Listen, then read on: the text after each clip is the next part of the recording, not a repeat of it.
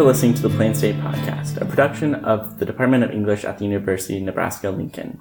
In this episode, Robert Lipscomb interviews Laura White, professor of English, about her role in converting a novel about the frontier into an opera set on the plains of Nebraska.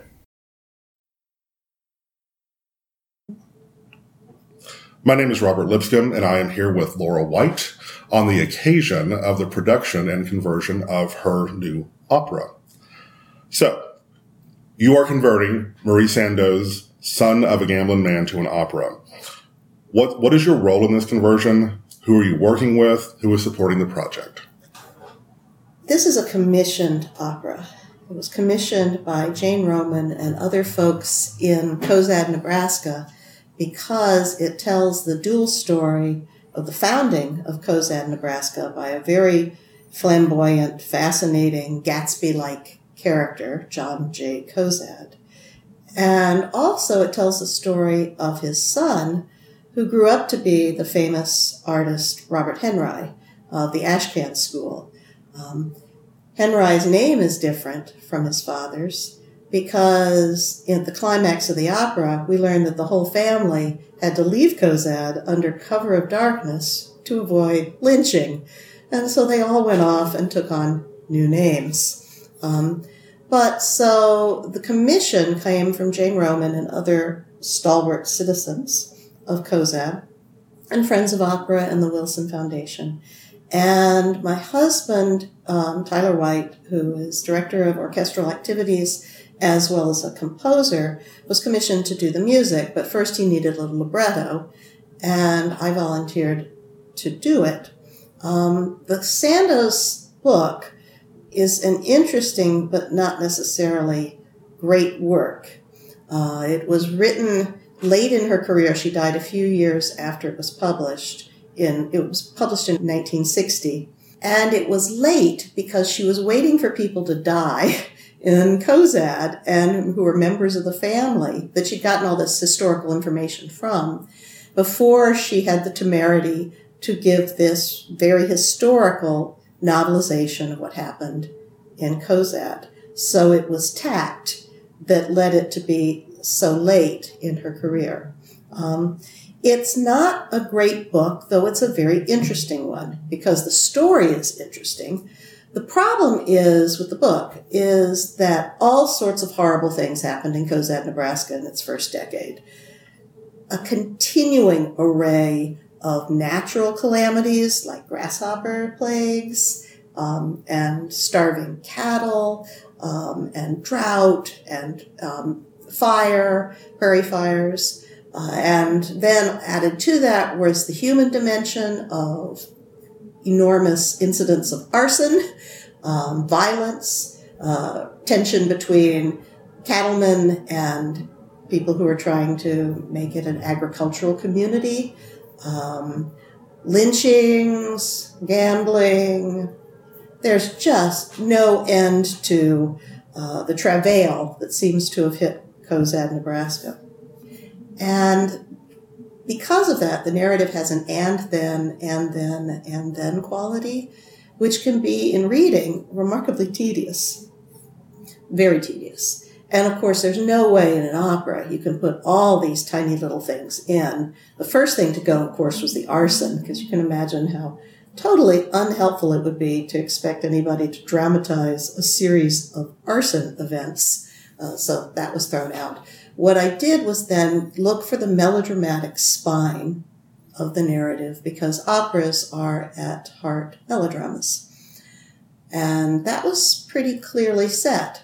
Uh, there's the moment when Cozad comes striding out of nowhere to the 100th meridian, um, boasting of having bought 40,000 acres of Union Pacific land and explaining that this is going to be his new Washington on the plains or the capital of Nebraska. It's going to be a shining white city, um, which sets the original um, conflict because he's got all that money and he's got all those deeds because he has been an extremely accomplished faro gambler. Um, I should explain briefly that he wasn't cheating. He wasn't a, a card cheat. What he was was extraordinarily good at counting cards. So Faro is a game where you're just basically guessing what card is under. It's a very simple game. And it's very simple in the way that blackjack is simple. And so if you have a, a good eidetic memory and are very brilliant, you can really make a lot of money with, with Faro. So I'm out. Not, I'm not a good Faro player, most likely. Probably not. Okay. I wouldn't be either, right? But there are people, you know, when you play bridge or whatever, they can mm-hmm. they know where everything else is in the other people's hands and so on. So it was that kind of talent. But his ambitions for Cozad were that it would be a city absolutely unstained by gambling. He himself, of course, was a gambler and a man of violence and a man of you know a very sort of shaky, shaky past. He tried to make a, a town in Ohio called Cozaddale, and that hadn't worked out. He tried to make another Cozad like town down somewhere in South America. That hadn't worked out. But he was one of those 19th century, you know, sort of utopian builders, right, with these grand schemes for a perfect world, a perfect place. And of course, at the 100th meridian on the Platte River in those days, there was nothing. It was empty prairie. So, out of pretty much sheer will, he built a town.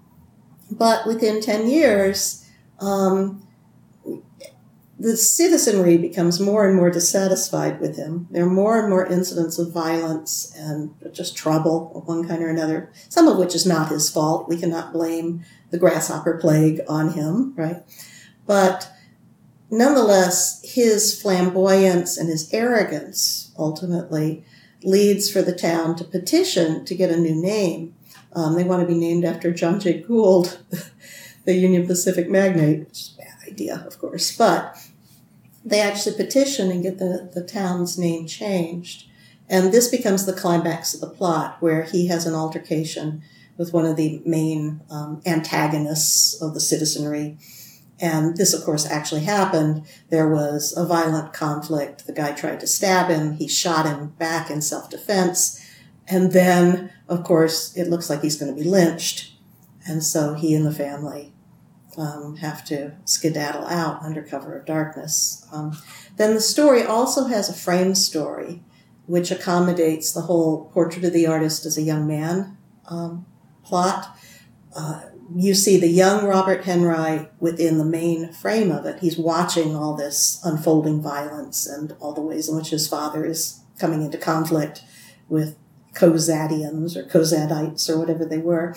Um, and sketching all the time, sketching passenger pigeons and buffalo and you know, Sioux Indian and so on.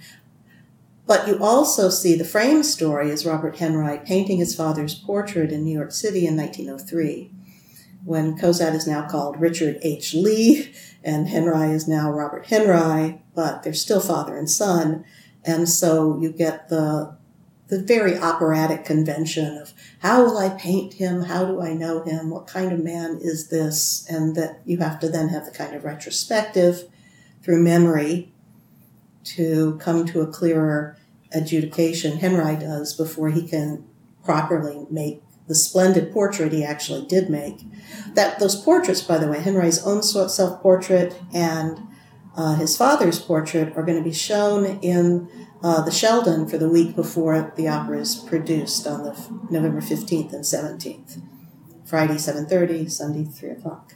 You mentioned that you needed to cut the arson out of the plot for, I think, perhaps obvious reasons. It would be dramatic, but otherwise obvious reasons. For the uninitiated into opera, uh, could you give some insight into what stories in general maybe lend themselves to good opera? Sure. You have to have basic primal conflict, right? Um, oh, what I was taught in the seventh grade, you know, it's man against nature, man against society, man against himself. You've got to have those things. We got plenty of nature because we have a cattle um, stampede in there. My poor husband had to write a cattle stampede, and he had to write a grasshopper plague, which really great grasshopper plague. Um, but so the natural difficulties are there as a kind of continuing background of trauma. Um, but and of course, there's plenty of Cozad himself trying to wrestle this community into being what he wants. But then there's also the basic hypocrisy of Cozad's own basic flaws. It's not just that he's arrogant, but that he is trying to make a perfect world without gambling, when he himself has made got all of his money through gambling and is still gambling. Every time the little community needs more money, he just says pressing business, gets on the train and goes off to Omaha or Chicago and comes back flush with more cash. So that basic um, that basic thing. And the other thing is I looked through the book and I tried to find scenes of conflict which were particularly visual that would lend themselves to um, you know, being on a stage that would look dramatic and would look interesting. Right? So, for instance, at the climax of the plot, this isn't in the book, but remember the petition has been changed from Cozad to Gould, and all along there's been a, a town sign prominently displayed as Cozad gets bigger. Cozad, right? And so Pearson, the guy who's the antagonist, um, is up on a ladder repainting the sign. And it was very nice for me that Cozad and Gould are both five letter uh, words and that you can just show the paint turning the C to a G and then the O and then just sort of getting rid of the Z and turning it into a U. And it's exactly as he is repainting the sign that Cozad storms down upon him and they begin to have this altercation. Now that wasn't the petition was true, the altercation was true in terms of the novel, but the sign and the repainting was something I just thought of as a very cool way of providing a dramatic central visual for what is the heart of this conflict. So I chose scenes that had that would look like a good dramatic thing on stage. Good. So, is this the first libretto you've written? Mm-hmm. Um, what made you decide to do it? Money. Okay, fair enough. Um, asked and answered. Mm-hmm. Um, another question. And it was it's interesting and it was fun to do. In fact, when I finished it, I thought I would just hand it over to Ty and just let he would then do all the music and I would be done with it. But it turned out that as he was composing it, we just did all sorts of collaboration and had all sorts of interesting conversations about what I really meant about the character or how um, the music would portray all of this. And so it turned out to be, for me, a, a very interesting kind of thing to do. So I'm glad I did it. I'm not just sort of chortling over the simoleons. did um, chortle away, please Yeah. do. Um, was was was every collaborative collaborative moment utterly pleasurable as you indicated? Okay, It was, it was all pretty straightforward. okay. I, I think um, I, various points, just kept telling him to cut, you know, make things shorter and more economical. Um, because a good opera has to work like a finely tuned plot. It, that you can't have periods of longueurs or, you know, there are arias, of course, where um, the characters can dilate on their emotions, right? but otherwise it has to tick along um, really expeditiously. Oh, and I should say something about the other source of the arias. Henri's come from his, most of the words in his arias come from what he wrote in The Art Spirit, which was an art manifesto he published in 1923. Like many modernist manifestos, sort of shorter sentences or paragraphs where he's just trying to impressionistically, I think, describe his theory of art, his understanding of how art works, and so on. It's actually a very beautiful book. Uh, but those are the words that I then stole from primarily to make his arias. You talked about your goals for the project, and you've talked about the collaboration. Um, what, if any, were some of the challenges even you faced while converting this? What were some of the challenges that you, you faced during this process? I think I had to have the courage to not worry about leaving vast swaths of the novel on the cutting room floor. Um, and in fact, I haven't read the whole thing. Fair enough. Um, because once I had the key scenes and I already knew the frame and I also knew what the cli- climax was, right? It had to be this violent confrontation where they leave Cozad. That obviously has to be the climax of the plot, right? Um, and the frame story, of the painting, was already set. So all I needed was a series of interesting events that showed crisis and conflict between Cozad and um, the world he's trying to make. And there were plenty of good places. I mean, there's the grasshopper plague. The way he responds to the grasshopper plague is to a make work project because there's nothing left, right? There's no green. It's just devastation. And so he says, aha, I'm just going to pay everybody to build a bridge over the Platte, right?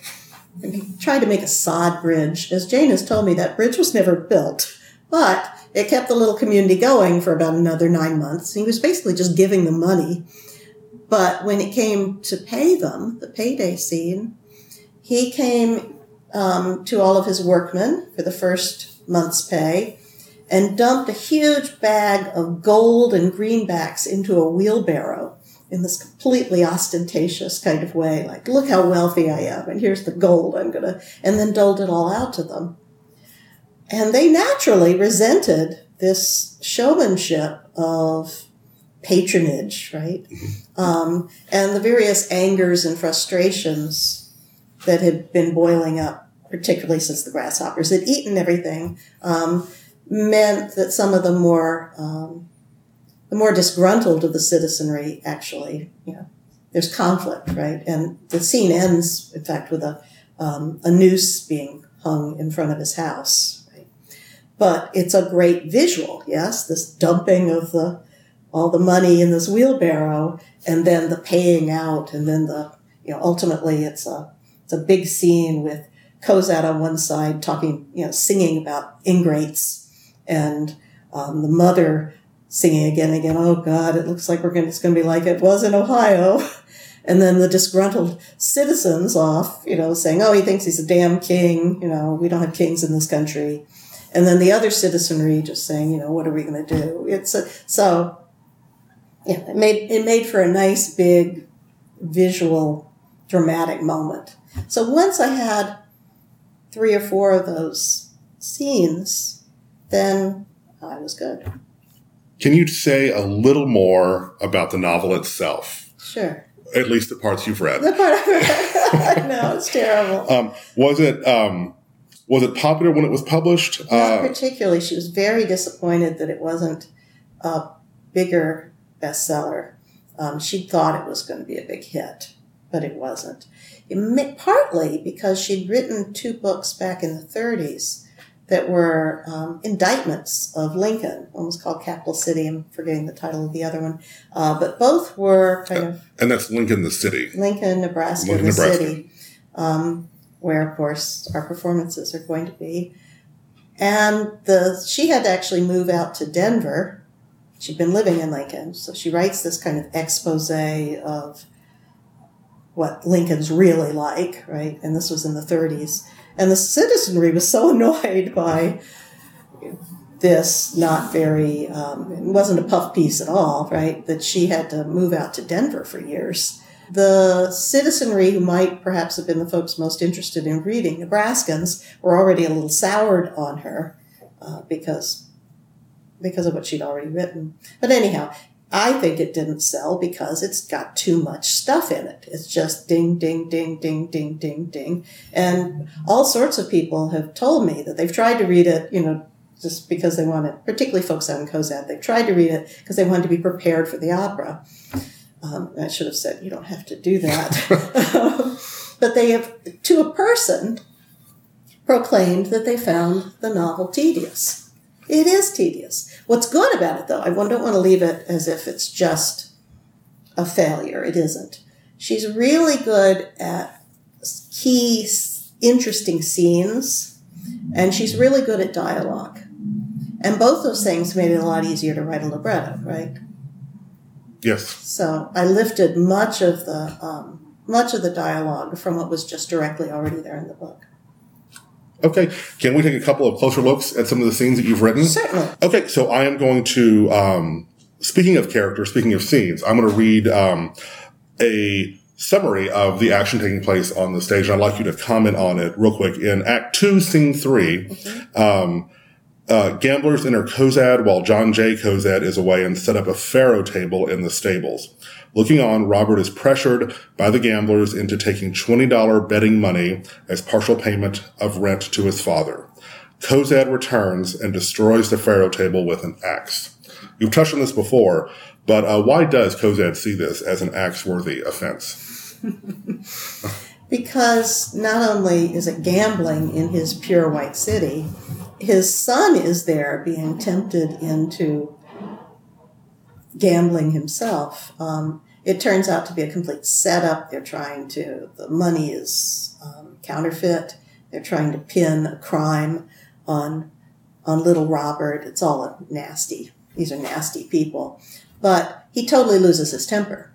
It's as if they brought the one thing he was trying to keep out into the heart of his, his little town. And there's his son um, being corrupted as well.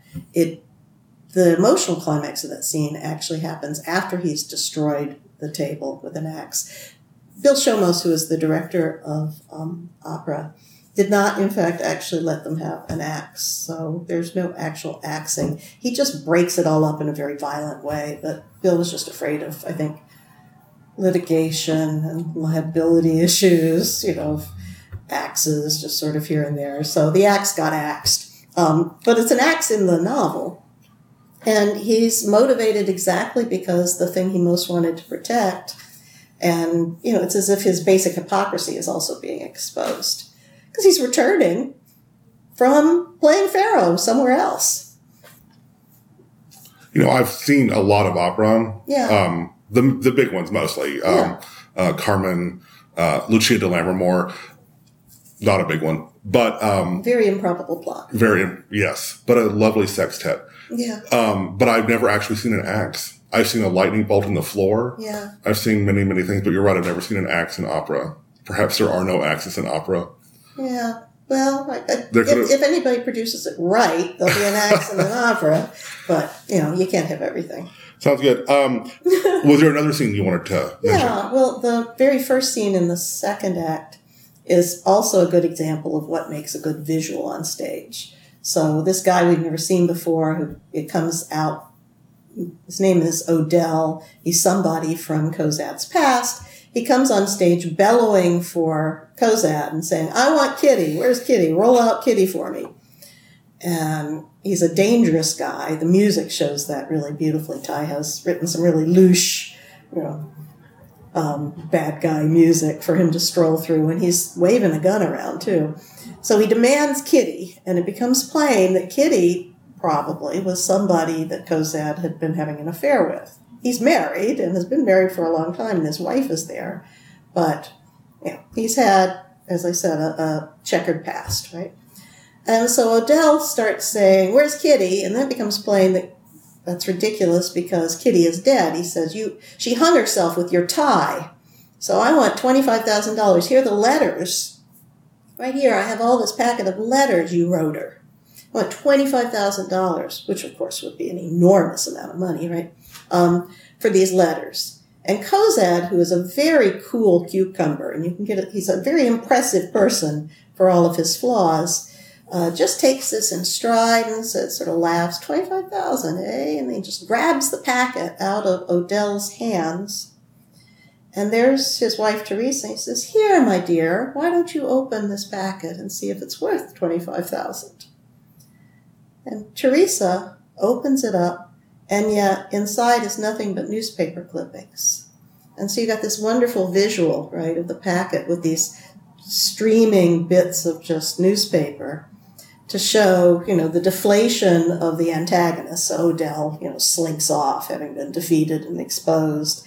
But then in the very next scene, Teresa actually has her one and only aria um, exactly on her memories of her wedding day. And it's all about really the pain, the unspoken pain of being married to this man all these years where you're never really quite sure how trustworthy he is, what he's doing um, whether he's been faithful to her, he probably hasn't. Um, it's, it's, it's a beautiful setup for it. But you see what I mean about the Of course. visualizations. Yeah. Definitely.